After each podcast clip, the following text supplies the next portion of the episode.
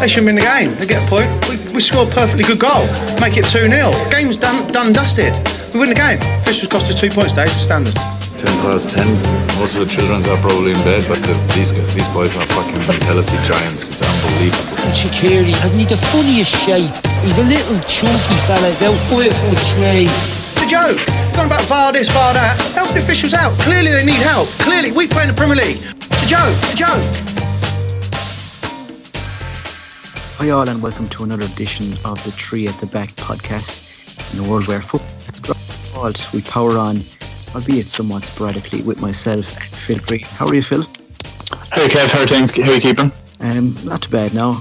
Leagues decide whether or not to put a cork in their 2019-2020 seasons. We're going to chat to Michael Bell of footballoranje.com about the Eredivisie's decision to put a strike through their entire season with no promotion, relegation, or title decided. Something that's caused major controversy in the Netherlands, with a number of positions still at stake. Not to mention the title race, where at the time of postponement, both Ajax and AZ Alkmaar were level on points at the top of the table. A little later on, we're going to be chatting to Robbie Dunne, um, Irish journalist based in Madrid, about the sad passing of former Ireland and Liverpool player Michael Robinson, who, beknownst to a lot of people in Ireland and the UK, went on to be one of Spain's most loved and respected football commentators after he retired after a brief stint at Osasuna in the late 80s. So we'll be finding out a little bit more about the impact um, Michael made on Spanish life and football a little later on with Robbie. Um, but first, Phil, I suppose, how is locked life in lockdown treating you? Um, yeah, not too bad, thanks, Kev. I've um, I've been getting stuck into every behind the scenes, fly on the wall documentary Netflix has to offer. So I've been through season two of Sunderland Till I Die, and I, I hammered through the Leeds United one on Amazon Prime as well. Um, off topic for this podcast, but I've been enjoying The Last Dance um, on Netflix from ESPN. Uh, and I'm in the market for anything anyone else can point me in the direction of because that's only going to last so long. um, I, I watched um, Sunderland Till I Die as well. It'd be interesting to hear what you make of it. Um, I didn't think it was as good as season one, and I just kind of felt like they had so much material to work with that they didn't really kind of make the most of it. You know, with uh, the uh, the whole losing in the playoff final and stuff. Yeah, I, I, I agree. Like, um, while I really enjoyed the kind of bumbling incompetencies of the executives, which kind of nearly feels a little too on the nose now. It kind of feels performative almost and that your man's blasting out "I Beat the House" music into the stadium of light. I agree with you. There, there, there, was a there was a lot there in in that playoff defeat, the playoff final defeat, the way it went, and how quickly they finished up on it. Um, in general, I thought I thought it was quite good. You're, we're probably getting into the rhythm now. Like the first season was kind of, it was the first one of the of its kind that had kind you know that come along in a while to get under the skin of mm. a football club in that way, I suppose. And it's not like like the, the I don't know if you saw the Sergio Ramos film uh, or or series, but that's very much like Sergio Ramos's direction of Sergio Ramos. Whereas um, season one of Sunderland Till I Die just felt like really proper fly on the wall. Mm. I suppose we're kind of getting a bit used to that now, and so when things actually looked like they were relatively successful for a while, maybe that was less enjoyable, and um, because they actually had a, a pretty successful regular season. Um, and secretly, I think a lot of the reason that we enjoy this is is the misery. Um, but I think I hit its usual hallmarks, like the the deadline day episode is always good. That always delivers a nice little added wrinkle of, of Stuart Dallas coming in as well. Um, it, I thought it was a good watch. I didn't enjoy as much as season one, and I don't know if you've seen the Leeds one, but I actually I thought the Leeds one was better as well. I haven't actually seen the Leeds one. Um, I must get to that. Um, but yeah, I think you're spot on. I think because the original intention of the show, I think, was to follow a fairly successful season in season one, and it just went to utter shit. And I think that's what made it so good. Um, and it, it kind of struck all in that matter because it was just so bad that it made it, it turned it into into good TV. Um, and I think then I felt in season two there was less access to the players and stuff who were probably a little bit, you know, kind of standoffish after kind of how poorly a lot of it was portrayed um, in season one.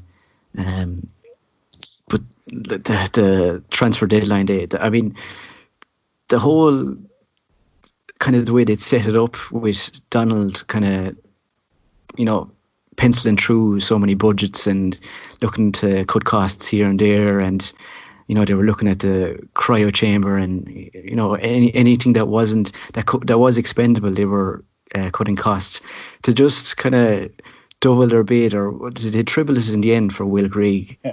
Yeah. um, and then I, I kind of cheated in while I was watching it I looked up his stats um, retrospectively now ever since that episode and I think he's like five goals for Sunderland so it's just an utter shambles the way it was all done Yeah.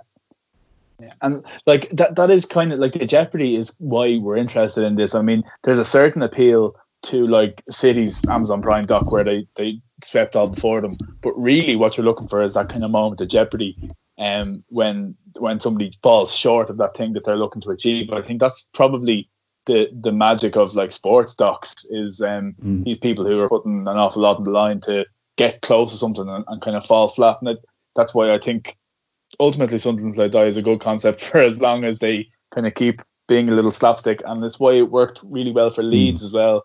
And because obviously they had such an up and down season that ultimately ended in this crushing disappointment. Um, I think you, you do need that for the absolute best of it to come out because I think the appeal of um just watching a team cruise would wear a little thin. Mm.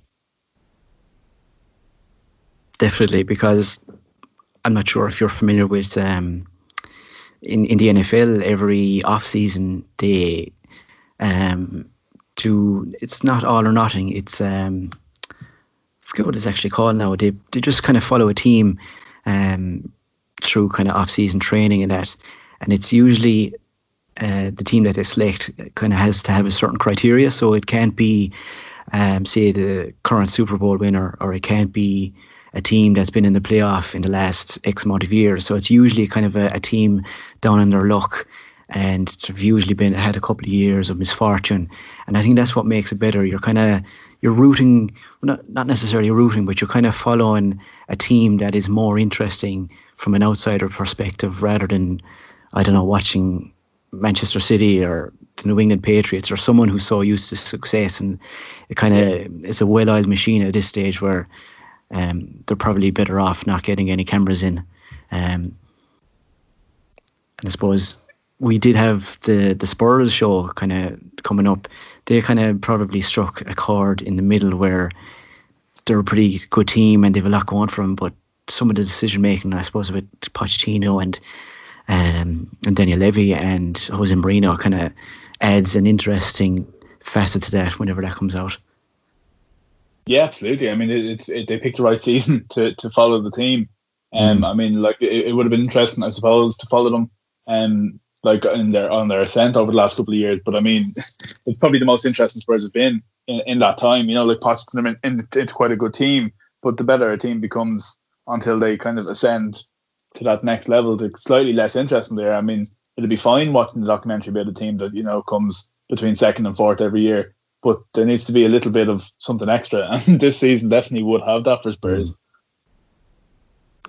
Um, brings us on, I suppose, to one team that probably, if there was a camera crew following them around for the last, I don't know, five or six or, or more years, did pr- make a, a pretty interesting program is uh, Newcastle and the whole thing about this Sau- Saudi takeover.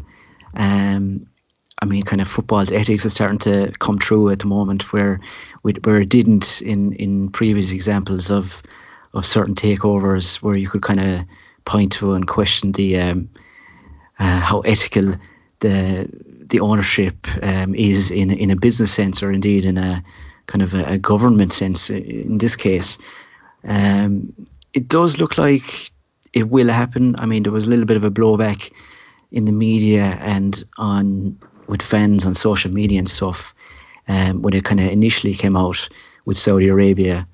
Um, how do you, where do you stand on that? I mean, we've left Manchester City in at this point with Abu Dhabi.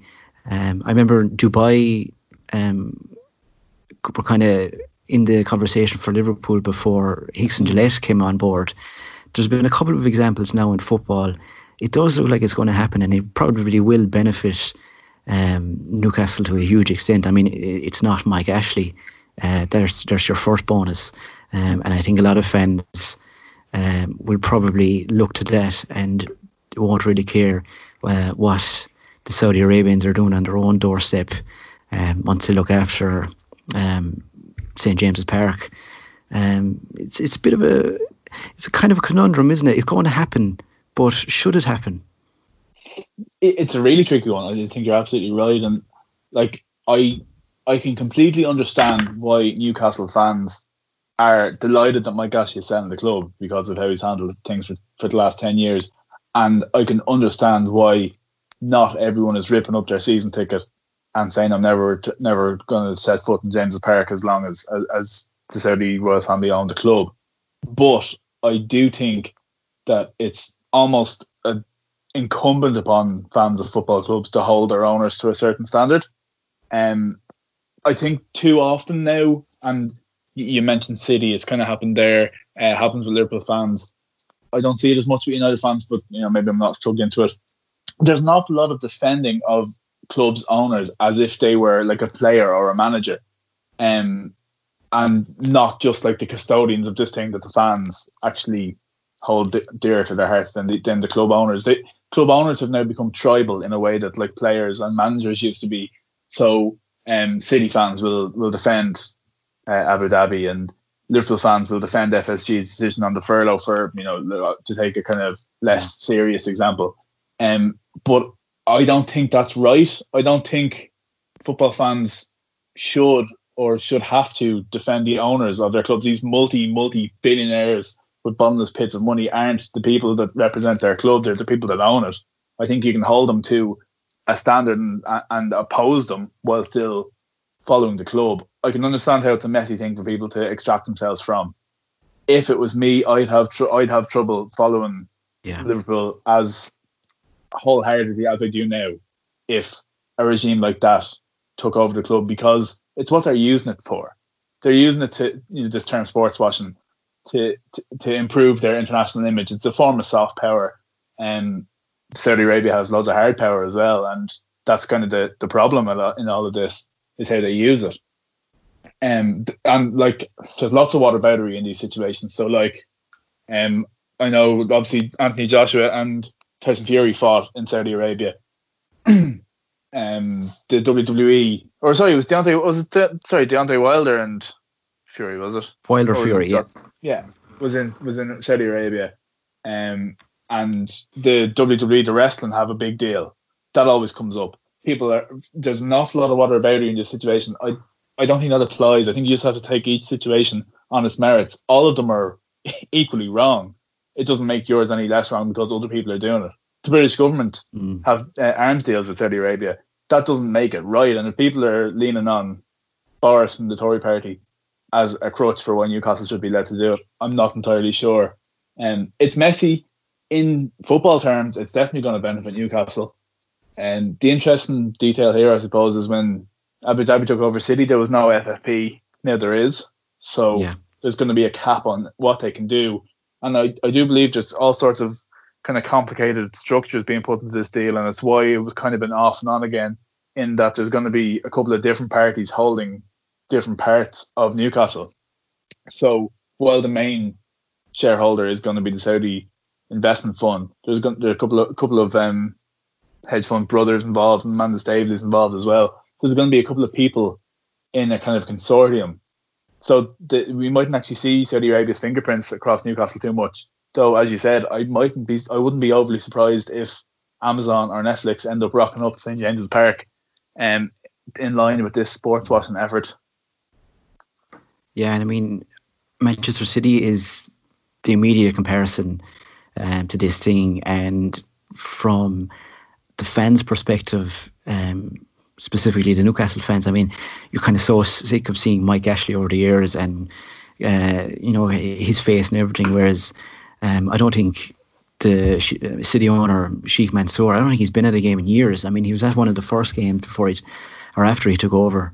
Um, yeah. And it's kind of a case of, you know, nothing seen, nothing heard um, from their perspective. And I'm sure it's quite easy for a lot of Man City fans to kind of defend the ownership in that case when they're not looking at him um, up in the stands every week. It's very much a kind of uh, it's been uh, delegated down a number of ranks um, into into a kind of uh, football facing um, uh, directorship really, and I'm sure something similar will be put in place with Newcastle, and it kind of washes their hands a little bit because uh, you know the Saudi relationship will be a little bit distant in, in that case. Um, but like I said, it, it, it is it is dirty. It, it doesn't feel right, um, and it kind of you know it, it it muddies the sport a little bit, especially like when you look at. Uh, and it's something we've covered before. You know, teams down the ranks in the lower leagues that are struggling for pennies. Um, to see an actual nation come along um, and purchase a football club just because they can, and there's nothing there to stand in their way. It, it, it kind of definitely dirties it. Um, I suppose to focus on a, on a footballing sense uh, on this story, the rumours last couple of days that um, Mauricio Pochettino is going to be their number one target um, for manager. I mean, that'd be a, uh, whatever about their uh, their ethics off the field. That'd be a, a fair statement um, when you walk in the in the door. Yeah, it'd be it'd be phenomenal. I mean, you look around available and a lot of unavailable managers, and there's not many better. I mean, like you're you're probably looking at the, the, the teams who are first and second in the Premier League as an upgrade on him, really. Um, and like he, you, you get the sense the type of character that he is that he'd fit in quite well in a city like Newcastle, um, football mad, single team city, um, like just absolutely would give their all for a team that's competitive, and he would make them competitive in a way I think Newcastle would probably relish. So like obviously Kevin Keegan their most revered manager of our lifetime, probably a couple of people's lifetimes, and he had this kind of swashbuckling kind of devil may care attitude. Poch won't be that, but he'll be very much the kind of up and at him, aggressive, knife in the teeth sort of team. Um, if he does get the job, it, it would be a serious statement of intent, um, and it would allow them to stake their claim while limited by FFP. They could stake their claim for a certain caliber of player that they couldn't get if they appointed even like a Patrick Vieira, just to pluck a name has been linked before, or you know a, a lesser level of coach. If Poch went there, it would really kind of put them on the map as a new project. Yeah, I mean, and he's you'd imagine he's the type of manager that would have his fingers in kind of the overall structure of the club as well. Um, yeah. Or like he'd have he'd have say in what the under 23s were doing, what the academy is doing, um, and like it, well, it kind of happened before Pep uh, came along at City, but they kind of had everything in place for his arrival. You'd imagine yeah. Pep or, or, or Pochettino would be the one kind of driving the the development of the club as a whole, not just from uh, the senior squad standpoint. Yeah, absolutely, absolutely, and I, I think the idea of being given an awful lot of sway and that would probably appeal to Poch as well because mm. I know that he was like he initially was very very close to Daniel Levy, but eventually that kind of relationship frayed a little bit. So if, because of Levy's control in terms of budgets and transfers, and so if Poch feels that he has a level of control, uh, I, would imagine it, it, would appeal to him a great deal. Yeah. Um, we're going to be chatting to Michael Bell shortly. Um, about the Eredivisie, um, and this week as well, there was the the, the French leagues have um, put a stop to their leagues, um, but I think they're they're still going ahead with kind of a relegation promotion, you know, champions and all that. Um, just finishing it up early. There's a couple of leagues starting to drop, um, and those two were definitely the biggest so far. And when all this started, I was kind of, I was definitely 100 to 95% sure that the Premier League would eventually finish, and that's kind of probably dropped now to 80 to 85%. It's, it's slowly dwindling away as, as the weeks go on, um, and matters get worse and worse that, that we'll never see um, and then and a finish to the season, and, and we'll probably have an asterisk uh, next to our title winning season forevermore. What's your confidence level at the moment that, uh, that the Premier League will return? Um, I suppose before August, September. Yeah, I, I completely agree. Like even as early or sorry, as late as, as last week, I was probably entirely comfortable with the idea that the Premier League was going to come back, especially when the Bundesliga announced the 9th of May as their date. I was like, that is absolute yeah. concrete proof this is going to happen. And then the, the, the Dutch league went, and you know that wasn't great, and I wasn't delighted about it. Um, but I was like, you know what, it's, it's probably all right. And then the French league went, and I started to get a bit panicky. And you know, it's it's the first time I thought this actually mightn't go. And like like you said, before August September, it'll I think it'll definitely if it's going to come back, it'll be back by then. I think it'll be back by the, by the middle of June if it's going to be back. Um, and if it's not, then I don't think it will be. Um, because I think the later it gets, the more persuasive the argument becomes mm. to stop the season and not void it. I don't think like I'm voiding isn't going to happen. Um, I think that can be forgotten about. But as I think, so the kind of Dutch idea of not appointing a champion, I think that can be forgotten about as well.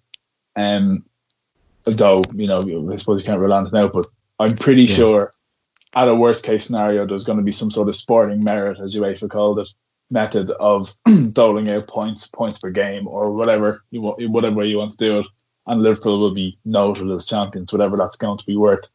Um, like you said, that's going to carry an asterisk, and every United and City fan will be very happy to remind every Liverpool fan of that for a while.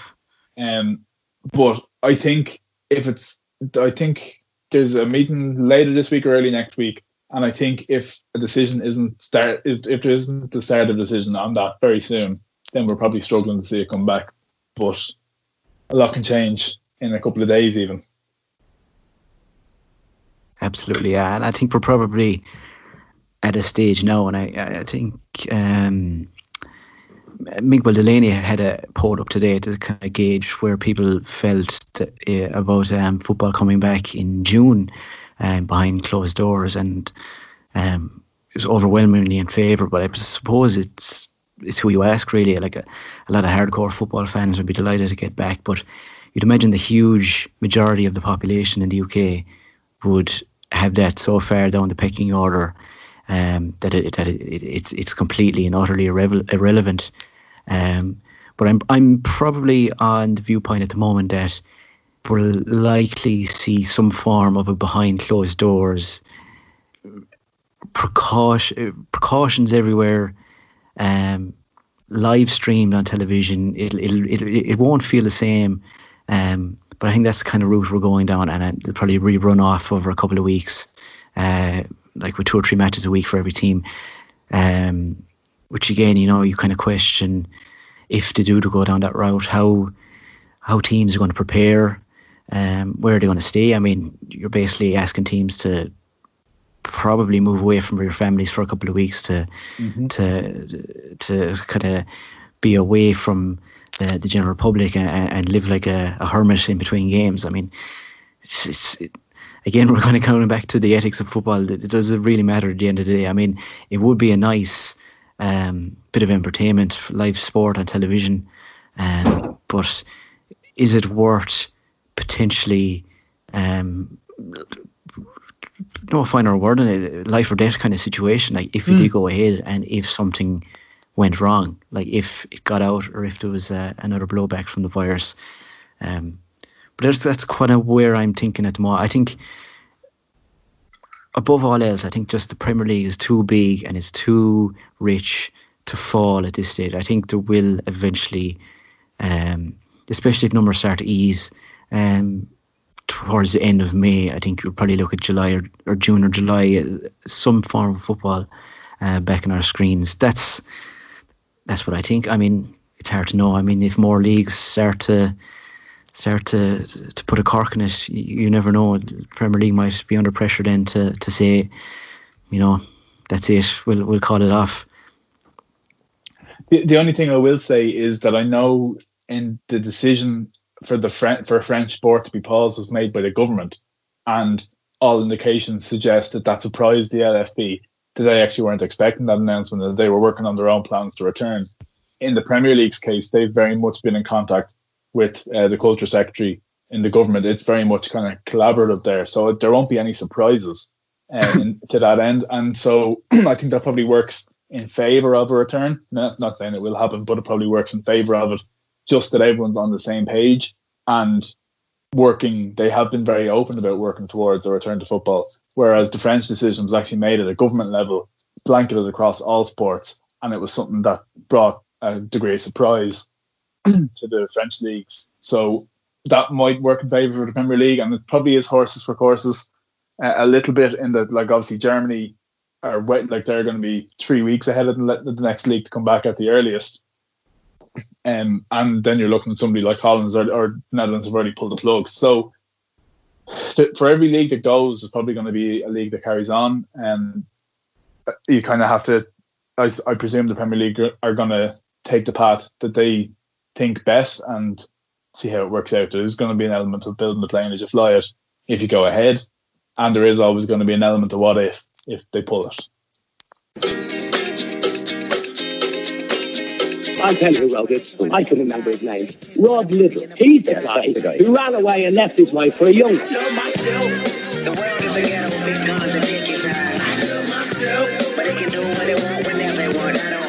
And depends of the quality of the eggs. In the supermarket you have eggs class 1, class 2, class 3. And some are more expensive than others and some give you better omelets. So when when the class 1 eggs are in Waitrose and you cannot go there?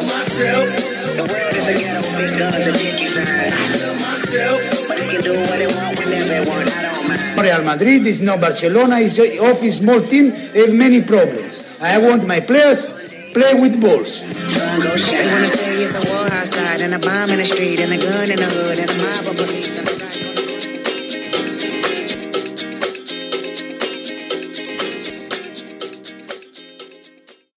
We have Michael Bell of the fantastic English home for all things Dutch football, footballoranje.com, on the podcast to talk about the goings on in the Eredivisie. Thanks for hopping on the podcast tonight, Mike. Um, first of all, I, I, hope you're keeping well during these times.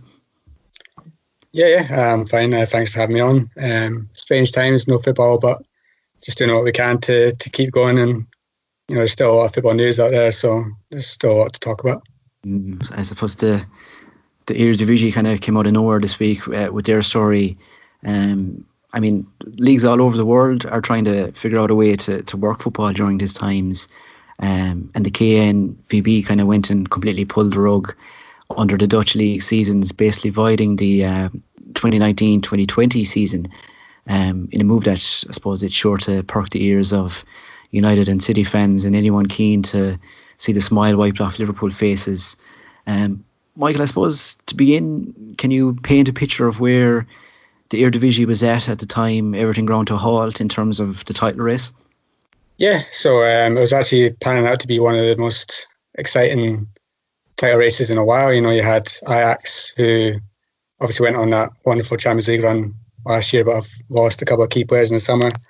Um, they were getting taken right to the end by AZ Alkmaar, who you know, level on points going into when it did go into lockdown, and then you know AZ had beaten them twice this season, home and away. So they were looking like real challengers, and Ajax were having some troubled times. And yeah, it was panning out to be one of the most exciting ends to a title race in a while. But it's a shame that we won't get to see the, the end of that now because it's all done. So did this? I suppose I know, like kind of where coming from a probably a Premier League perspective where everything is still up in the air and we don't really know what's going to happen. Like, will there be football back in, in some form or another? Did this news kind of blindside the clubs, or has it been in the goings for the last couple of weeks that, that the league could potentially uh, be called off? Yeah, it's been rumbling on for a couple of weeks now. And um, basically, the KNVB always had the idea that it was going to finish, and they're talking about, you know, get back on in June. Like, teams would be back in training by May to finish the season in June, but then basically the mayors of all the cities came out and said there's no chance of that happening. Um, and one from Eindhoven was very vocal in saying that you'd have no football in his city. Um, because not only if it was behind closed doors, you still have fans gathering in the streets or outside the stadium. He was worried about that. He said there was no chance of it happening. And then last week, the Prime Minister, Mark Rutte, basically just came out and said no sporting events until September, and that was it. So it wasn't really the KNVB's decision; it was more the government that stopped it. Um, myself and Phil were chatting earlier about um, the French league, which has also um, put a halt uh, to the proceedings there. Why did the Dutch decide to kind of call off relegation, promotion, championship, and not kind of finish the season as is? Yeah, so um, one of the things that's still ongoing. There's got to be lawsuits and all these clubs that are unhappy, especially the ones that were on course for promotion. Is basically that the KNVB basically asked clubs to vote on you know whether they still have promotion, still have relegation. Um, 16 came out in favour of it. Um, nine abstained, didn't vote, and nine said no. Um, probably two of them being the ones that were going to go down. Um, but then they just decided that that wasn't know, um, clear enough, so they decided to do it themselves, and they basically postponed relegation. Um, Ajax are furious because they've obviously not been handed the title. Um, it Alkmaar happy because they think that they should have rights to that um, basically the, the main Champions League place that would go straight into the group stages because they've basically taken it on goal difference instead of saying, look, you've got better head to head than Ajax, so they're unhappy.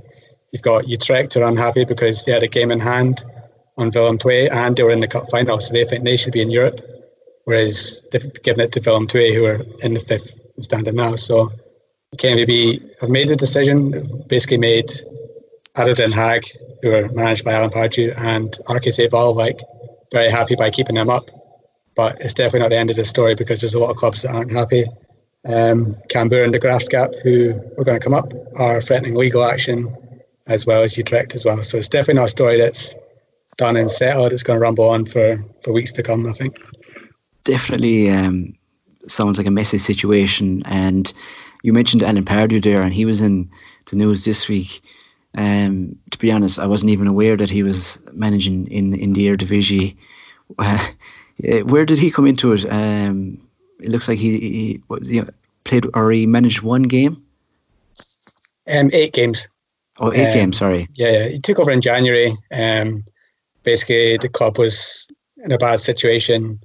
Um, he took over in January. Brought in a lot of loan players from England from like League One, Championship level and it didn't really go well. He won one game out of eight, and the club were heading down. There was even a little protest by fans who weren't happy with the way that he was picking the team. He, was, he basically left out quite a lot of their experienced players for these, you know, English who didn't really look up to the standard. Mm. Um, the club was heading down. There was no way he was going to save them, and then they've been saved by the KNVB. And I think the not a surprise at all that ADO Den Haag came out yesterday and said, "Look, we're not going to renew his contract. He's leaving.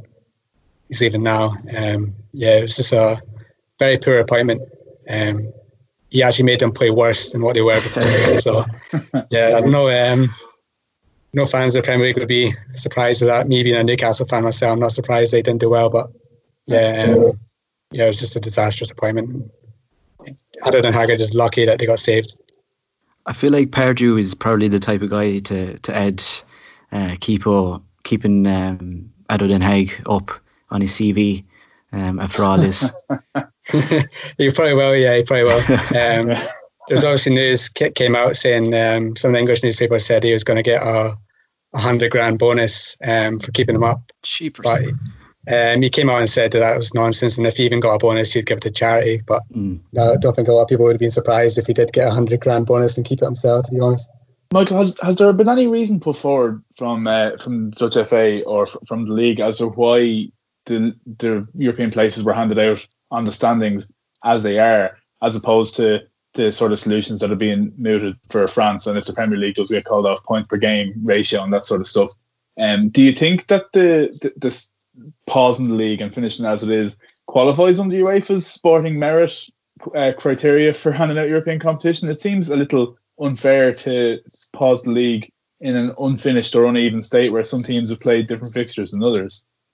Yeah, um, so this is what the big problem is. The KNVB haven't really came out and explained themselves, and this is why Utrecht are so unhappy and are threatening legal action as well because obviously they had a game in hand and were in the cup final. And it's even worse now because the KNVB sent out a letter saying that they're not even sure whether they'll now get that fifth European spot because UEFA might decide that because it's not going to a team that's won the cup, that they're no longer allowed it. So basically said in the letter today, we're not even sure whether Willem II will even get it. So it could come to the stage that Netherlands only gets four European spots next season instead of five. and that Feyenoord, if it did happen, Feyenoord would lose their place and automatically in the competition they'd have to qualify as well. So until UEFA actually decides if what the KNVB are proposing is okay, um, it's all up in the air even more so.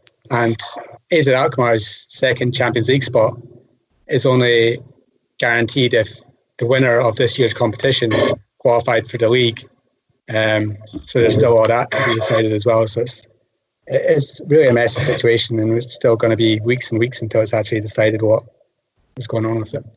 Is there any indication? Um, I know we've we've heard and seen reports from the loss of revenue the Premier League could be facing from uh, sponsors and broadcast partners if they don't finish out the league.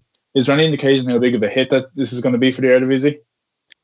Yeah, so the KNVB have already said that they're going to ask for some government money because um, they're facing maybe 300 million euros worth of losses, and they're going to get try and get some help from them.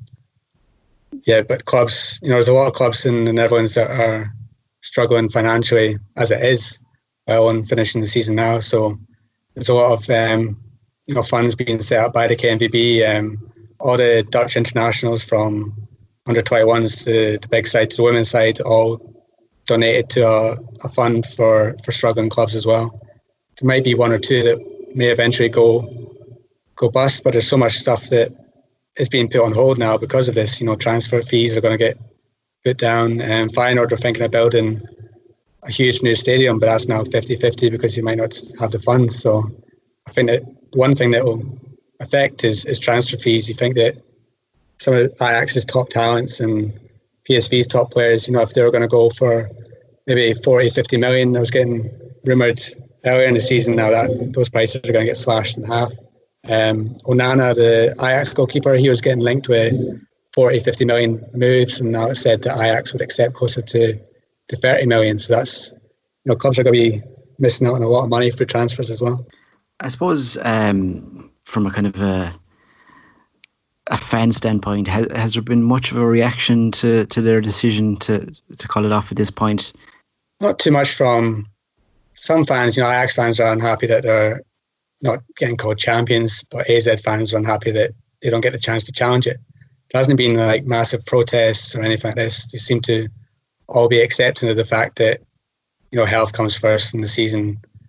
You know, finishing isn't you know top priority at the moment, but I think everyone's just a bit disappointed that we're not going to see what could have been an excellent title race get played out. And even you know Feyenoord, who since Dick Advocaat took over in, in January were unbeaten, and they were even threatening to become you know a third team in the title race. So I think there's just a lot of disappointment that what could have been really exciting has just been drawn to a halt. Um, but yeah, there's nothing that really could have been done about it. I don't think. Um, Phil mentioned Ajax uh, a little bit earlier um, and they've kind of been the top team, I suppose, in, in European terms um, over the past couple of years, and they had that fantastic Champions League run. Um, they've kind of been picked apart a little bit. Um, Frenkie De Jong went to Barcelona this year. He, he seems to be doing pretty well. Um, De Ligt went to Juventus. He seems to be settling in nicely there. Is, is there any kind of other names that are are, are going to be uh, picked apart um, from that squad uh, as it stands because I think they kind of managed to hold on to most of the squads that, that had the Champions League run. Yeah, and they managed to, except for you know, De Ligt and um, Frenkie, they managed to keep hold of it. Mostly, you know, Lasse Schöne was a bit part, but he went to, to Genoa. Um, this summer, I think you're going to lose maybe another two or three. You know, Ziyech is already gone. He's signed for Chelsea already, so he's gone. He's basically their, their star player. He has been for past couple of years, you know, going forward in the attack, he's, he's sensational. And I think Chelsea have got themselves a real, real star there. Um, and the other one's Onana, the goalkeeper. He basically came out yesterday saying that he wants to go, and he says that the club basically had an agreement with him saying that if the club comes into him this summer, then he's he's gone. Um, he's been linked to you know Chelsea, Barcelona, PSG, and then you've got Donny van de Beek, who scored quite a few goals in the Champions run as well. He's getting linked with to moves to Real Madrid, Manchester United. Um, yes, even you know Everton and Newcastle are linked. So yeah, I think the squad, as it is every year, will have a few players picked apart from it. I think the main ones, Ziyech, the main one, he's already gone, and then you might see Van de Beek and and Onana as well. That was a hell of a squad that um, that had their Champions League run. I, I remember we did a um, Champions League preview show and uh, I called that one out um, as, as, the team to watch. So I kind of uh, had that cap for for a couple of months uh, last season, um, and I haven't let Phil uh, forget about it um, ever since. Um, Michael, that's very interesting. Um, definitely want to watch. I suppose as leagues begin to fall one by one, um, there could be increasing pressure on the major leagues in, in terms of the Premier League and, and to to kind of question where they're going, especially as, if, if things drag on into the summer months. Um, but thanks for joining the podcast tonight. Yeah, no worries. Thanks for having me on and uh, stay safe, guys.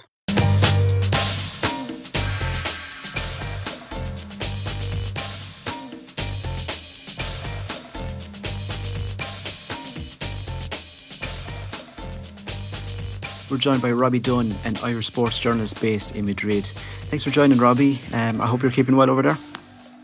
Yeah, all good. Yeah, uh, just got news we might be going out of coming out of lockdown in a couple of days, so I can't really complain. Good stuff. What's life like being in, in Madrid and in Spain past couple of weeks? Sounds like it was fairly badly hit.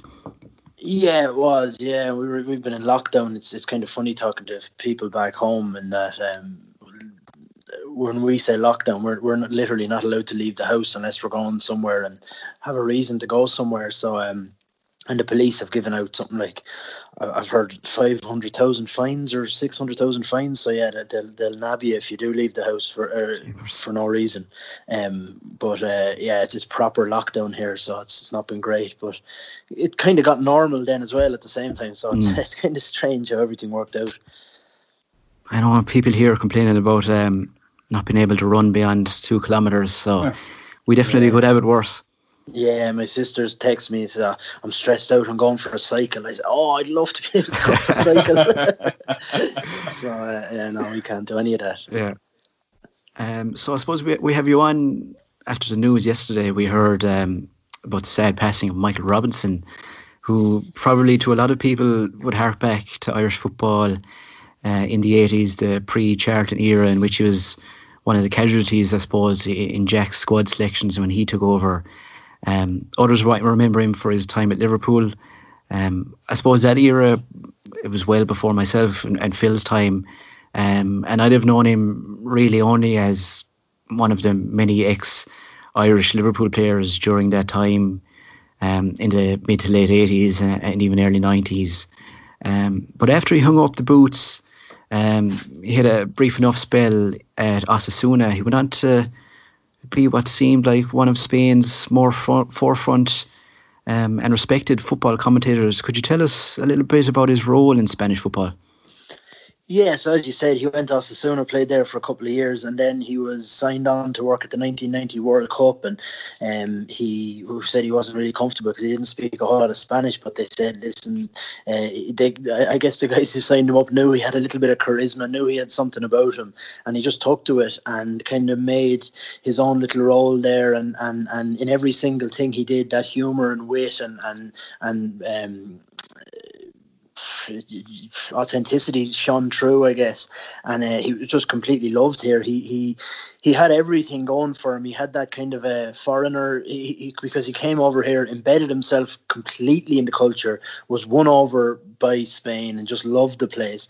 And and and I'm not sure if you've ever been on holidays here or that, but like I suppose it's the same as any country. When you when you kind of come over and make an effort with the language and, and embed yourself and try to learn the customs and learn learn how things are done here, you're you're welcomed um, more freely, and that's exactly what Robinson did did, and he but he also maintained his kind of kind of a British humor and and uh, and and things like that. So he was true to himself completely, but he was also like uh, an honorary Spaniard at the same time, you know.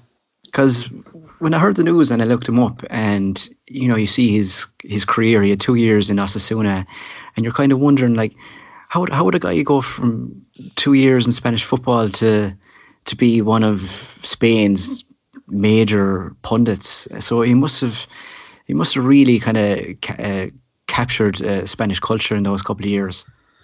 Yeah, absolutely as well. And, and I, I think there's kind of a strange thing, and you can even see that today. Like there's a weird kind of connection between Spaniards and Liverpool. I think I think um, the, the, that Liverpool team of the 80s and uh, and and the people I, I, guess who were hiring at that time and and who who who who were making decisions were heavily influenced by that Liverpool team. And even now you see it to this day, those guys are like 40 and and, and well late 30s, 40, 50, and and and Liverpool are, are just loved still. They still talk about Liverpool and Klopp now, and you'll never walk alone, and and and it's just Liverpool is kind of like a mythical team, and and, and the fact that Robinson, uh, Michael Robinson, came from Liverpool to. Um, to to Spanish football. And at the time, obviously, even now, I mean, we, we, look at it and and like Kieran Trippier is considered somewhat of a trailblazer, and we're looking at 30 years ago.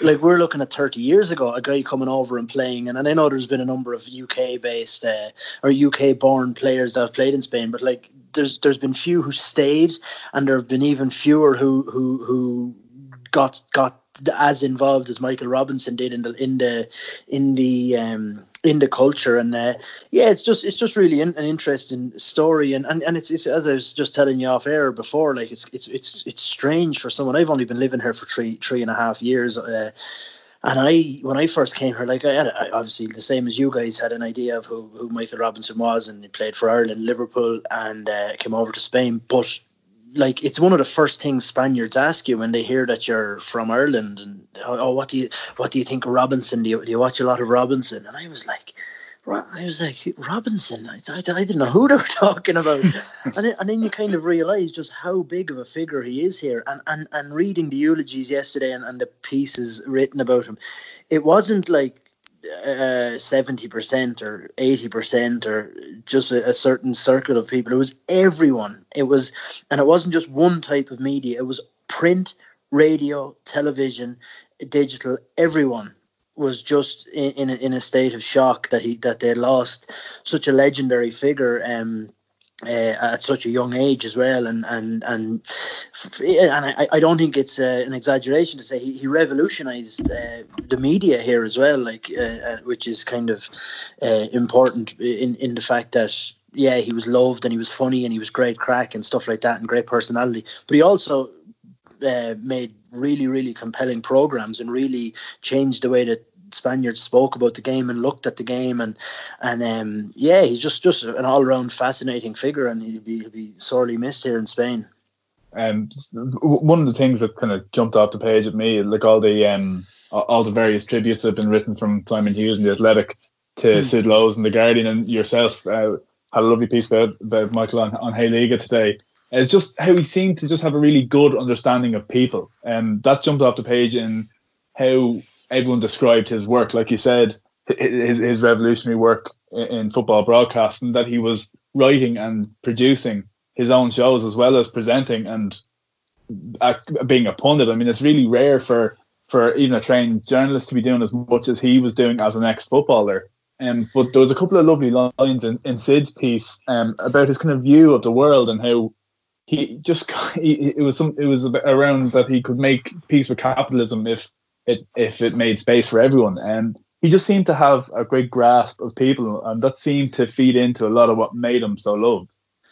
Yeah, absolutely. Like, and that's it. And and and and and his his his t- talents, as you said, producing, um, writing a lot of the shows. He, he was the on-air talent as well as that. He was uh, loved by, by the people. He was um and and Sid on the the Spanish football podcast as well was explaining how the whole situation worked. And they'd go and they try to get stories for El Dia Después, and he'd uh, they'd come back and, and he'd kind of write it up and figure out what was going on. And he knew kind of he had a really good eye for that as well. Like you know and um, I, I think yeah, uh, I think also that there's that kind of a um, you see, he, he fell in love as well with a little city down in the south of Spain called Cadiz, which is which is a really it's it's actually funny in that he he it, the people from Cadiz are known as Gaditanos, and he was like an honorary Gaditano and and uh, loved loved Cadiz the city, and it, it's funny in that the similarities in, in Cadiz and Liverpool. It's it's a working class port city. Obviously, as a football club, they're nowhere near as successful as. Um, as as Liverpool. But in terms of their fan base, they're very kind of left wings, uh, socialist kind of a, a, an outlook, and they'd have kind of strong ties with Rayo Vallecano here in Madrid and, and things like that. And and, and I think I think uh, Michael Robinson had that had that um, fell in love with that aspect of the of the of the of Cadiz, and I think that that's I think that's an important part of football culture and how how we as fans and we as people like I, I, I like I mean I, I don't I don't want to speak for every single kind of more left leaning fan in the world hmm. or, or more kind of socially aware fan in the world but I think we kind of tend to um, look at football through the uh, through the lens of that socio-political kind of a um, uh, aspect, you know. And, and I think that Michael Robinson maybe, and I've absolutely no idea what way his politics were, but he did speak about capitalism. and He said that he loved Cadiz because capital it was the only city that capitalism wasn't the law i think is what he said it was a quote yeah. from him and yeah i think he just had that kind of personality and he knew exactly what sport could do he knew what kind of emotions it could uh, it could bring out of people and he he he he tried to bring those stories to the to the people um without being um yeah, without without trying to trick them, he loved those stories. You know, he, he he was doing it because he enjoyed it, and I think that that came true in every single piece of work he did, from El Dia Después through to his commentating, and then uh, his Informe Robinson as well, which is another show, kind of a, like a reporting show that he did, telling stories, personable stories. I think, um, kind of following up on the reaction to his to his pass yesterday, um, kind of from an Irish and UK standpoint it's kind of hard to fathom a character like that because we've become so accustomed to Sky Sports and you know big screens and, and drawing lines for offside. And it's just very meticulous and it's very businesslike and there's there's everyone's wearing suits. Whereas Michael was very much of the storyteller of the player of the person behind uh, the jersey would that be correct yeah, absolutely. Yeah, I think I think I mean uh, I'm you're sure you guys are kind of fairly plugged in there as well, and journalism is in kind of a weird place at the moment, and kind of has been, I suppose, for a while. And and I think like younger journalists, I suppose back then maybe you had more room for room for kind of being yourself, whereas now it's all very everything is kind of um online and everything is you're afraid kind of to make one mistake because that one mistake could be the end of you like whereas whereas with whereas back then I guess it was a little bit more free and people were allowed to be more themselves. And whereas now it's gone very corporate and kind of um uh, given the fact that that journalism is kind of on its knees and jobs aren't that easy to come by it is it is a lot more kind of strict in terms of that. But yeah I mean Michael Robinson did tell those stories. And it's funny from a from a yeah, it, it's funny, like because I guess he, he just, I, I, suppose it's just like a perfect storm, him coming over here. Like he was a former footballer, he had immediate credibility in terms of that, but he was also so likable. And, and, and as I said, it was, it was from every single person that spoke about him. So he was, he was, he had the, he had the credentials uh, as far as playing football went. He came over here and embedded himself perfectly. He kind of, and he didn't do this as any kind of a, a, a, a he didn't try to uh, forge this career path like that, but he, he he was just the perfect person at the perfect time to arrive here. Like, and it's funny how he would speak about Spain, and he would he, like there were stories where he'd be driving through the countryside in Spain, and he'd just be in complete awe, like almost like childlike wonder, and he'd be saying about the the open spaces and stuff like that. And I was just thinking before coming on, like it was kind of like because I, I, get that given like I, li- I like living here in Spain and I think it's the it's it's only a foreigner that can that can kind of that can kind of bring that childlike wonder. It's kind of like a maybe maybe like a, an American saying to someone about Ireland, for example, how wonderful it is, and I'm looking at them going like, yeah, it's it's like I do, yeah, I love Ireland, but it's like, is it really that great, you know? And, and like it, it, it takes a foreigner, it takes a foreigner to instill that kind of gratitude in you, because when an American comes over and explains to you how amazing they think Ireland is, just for example, you kind of take a step back and say, you know what, like they're right. Ireland actually does have all these things, and I think Michael Robinson came over. And, and and and he told he was kind of telling the Spaniards how great it was, and they were looking at it through his eyes, just fresh eyes. And I think that that's why they appreciated him as well, because he was just so honest and uh, about about about what is a fascinating country as well, and, and telling interesting stories about and uh, one of the best leagues in the world, and, and they live live live and breed football here, obviously, and uh, yeah, he was just uh, the right man at the right time, and just uh, carried on from there. And I suppose it, it was a nice touch as well that uh, his last game was was Atletico in Liverpool. Yeah, absolutely. Yeah, he said Diego Simeone is trying to finish me off here. I think he said. He's saying like putting me through some some torture here before I, I pass on. But uh, yeah, it's, it's kind of it's kind of uh, interesting as well the fact that it was Anfield and it was such a weird game and it was such a weird situation and it's such a weird situation we're in here and um yeah, it's just uh, I think um I think yeah, football, Spanish football has lost uh, lost a very important figure, and, and, and like we were saying, it's it's uh, it's really it's it's really hard to kind of fathom how big he was, but uh, but yeah, he, he was just he just loved like you know, and on on the point of football, I suppose uh, for a minute, and we had um, Michael Bell on the podcast earlier talking about the Eredivisie um, and their decision to to cancel the league there. Uh, is there any update or is there any kind of murmurings on, on where La Liga are standing from from from their league? Yeah, so they've written out a fairly detailed plan as to what is going to happen or what they, they want to happen, uh, going back to training and being tested and, and things like that. But uh, as far as um, there's kind of like a standoff at the moment between the players and the like, so so the plan is that they'll go back training individually on the 4th of May and then they're going to go and do um, they'll do that for a, for a, I think it's a week and then after that it'll be into groups of 8 and then after that it'll be into groups full team groups and then after that I think it's a week so then after that third week they'll go back into they'll go into isolation for a week be tested for the coronavirus and things like that and um, and then they'll go back to football but this is where they've they're they're rejecting that because I mean, it's uh, for a start. There's medical workers here waiting on tests, and apparently La Liga are just going to produce a couple of hundred thousand te- or tens of thousands of tests out of out of nowhere. Um, so I think a lot of the there's a little bit of unease there. Maybe not even just with the players, but a lot of the employees from the clubs are saying too. I mean, uh, where are all these tests coming from? Like like we've they, we, they've got family and friends working in hospitals who are waiting two and three weeks to be tested, and all of a sudden they're going to just start testing players and us just because it's football. Feels a little bit unfair. There's a lot of criticism coming their way in terms of that, and then also the players don't agree with being isolated for a week and um, uh, because obviously footballers make a lot of money and they're kind of used to doing what they what they want, and all of a sudden they're being told to stay in the training facilities here in Valdebebas and Real Madrid's uh, training ground and in hotels, uh, and they're just saying no, no, listen, like I mean. Um, we don't want to we don't, like i mean there's there's some things that we're just not willing to do.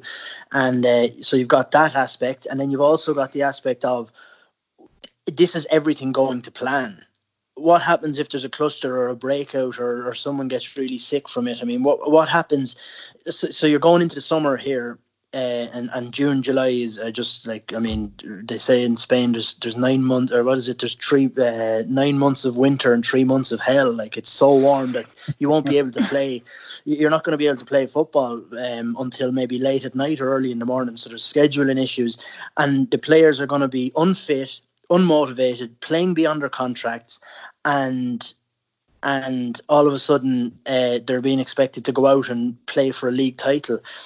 I mean, even if you win the league, what does what's it going to mean? I mean, what what happens if, for example, Real Madrid win the league, but Barcelona are missing three players due to unfair injuries and um, and a breakout of coronavirus? I mean, what there's going to be an asterisk beside your name anyway and I just feel like that's kind of the that's the criticism coming, or not, not even criticism, but everyone's looking at it going, you've got this plan laid out, which is perfect. That's your prerogative. You have to do that. But at the same time, there's so many ways this could go wrong. There's so many. You're you're, you're rushing it. Um, uh, like, is it worth it? I mean, Javier Tebas, the president of La Liga, La Liga, said that they could lose one billion euro if they don't play um, if La Liga isn't finished. So he's really keen to get it finished. But at what cost? I mean, is the question now at the moment. I just, it's really hard to see what's going to happen here. And um, yeah, sorry for going on a tangent there, but I, I just don't really see what, uh, how this is going to play out. Really, I think from everything we've heard, whether it's the Liga or it's France uh, or it's Premier League, there is no right way to go about this. Really, is there? I mean, whether you power on um, and risk another outbreak or whether you cancel it. There's going to, there is no right yeah. way really to, to do this at the moment. Yeah, and, and and at the end of the day, I think the only league where where it would be unfair not to finish or not to crown a champion is the Premier League because Liverpool were just so far out in front that it was practically impossible for them to be caught. But in La Liga, you've got you've got Real Madrid and Barcelona who have won it so many times that this one year is not yeah. going to make a difference. And but the, but the problem is then you've got a whole lot of administ- uh, bureaucracy problems with Getafe who had who were having who, was, who were storming up the table right when it finished, and they're apparently going to be left out of the Champions League if it's caught if it's if it's if uh, halt is called to it now. Um, and then you've got relegation. So, for example, Real Zaragoza and, and Cadiz, actually, Michael Robinson's club, were, were on the brink of being promoted back up to the Prem- Primera for the first time in years. What happens to them? Do they have to go and start again? I mean, yeah, there's going to be fallout from this either way. And I just think it's about damage limitation at this mm. stage. What can you do to. Um, to to to to, damage, to limit the, the amount of damage and it, to make it as fair as possible. But at the end of the day, there is going to be damage. There is going to be lawsuits. I would imagine based on if Getafe don't get into the Champions League because they couldn't finish the season, and because some bureaucrat somewhere just made a decision that they weren't that this is how they're going to do it there's going to probably going to be legal repercussions and i just I, I i'm not entirely sure how this is going to play out and it's going to be messy for it, it might mess up football for the next four or five maybe mm. six or ten years like um, absolutely, it, it's. Uh, I suppose there's there's no nothing else really to say about it. The whole situation is just a complete and utter yeah. shambles at the moment. Um, but um, I suppose from certain people's perspective, football is so far down the picking order at the moment that mm. does it really matter at the end of the day. Um, yeah. But uh, Robbie Epps, thanks for coming on, uh, painting a great picture of of who Michael Robinson was uh, and what a huge character he was in Spanish football. Uh, thanks for joining us tonight. No problem, lads. Anytime.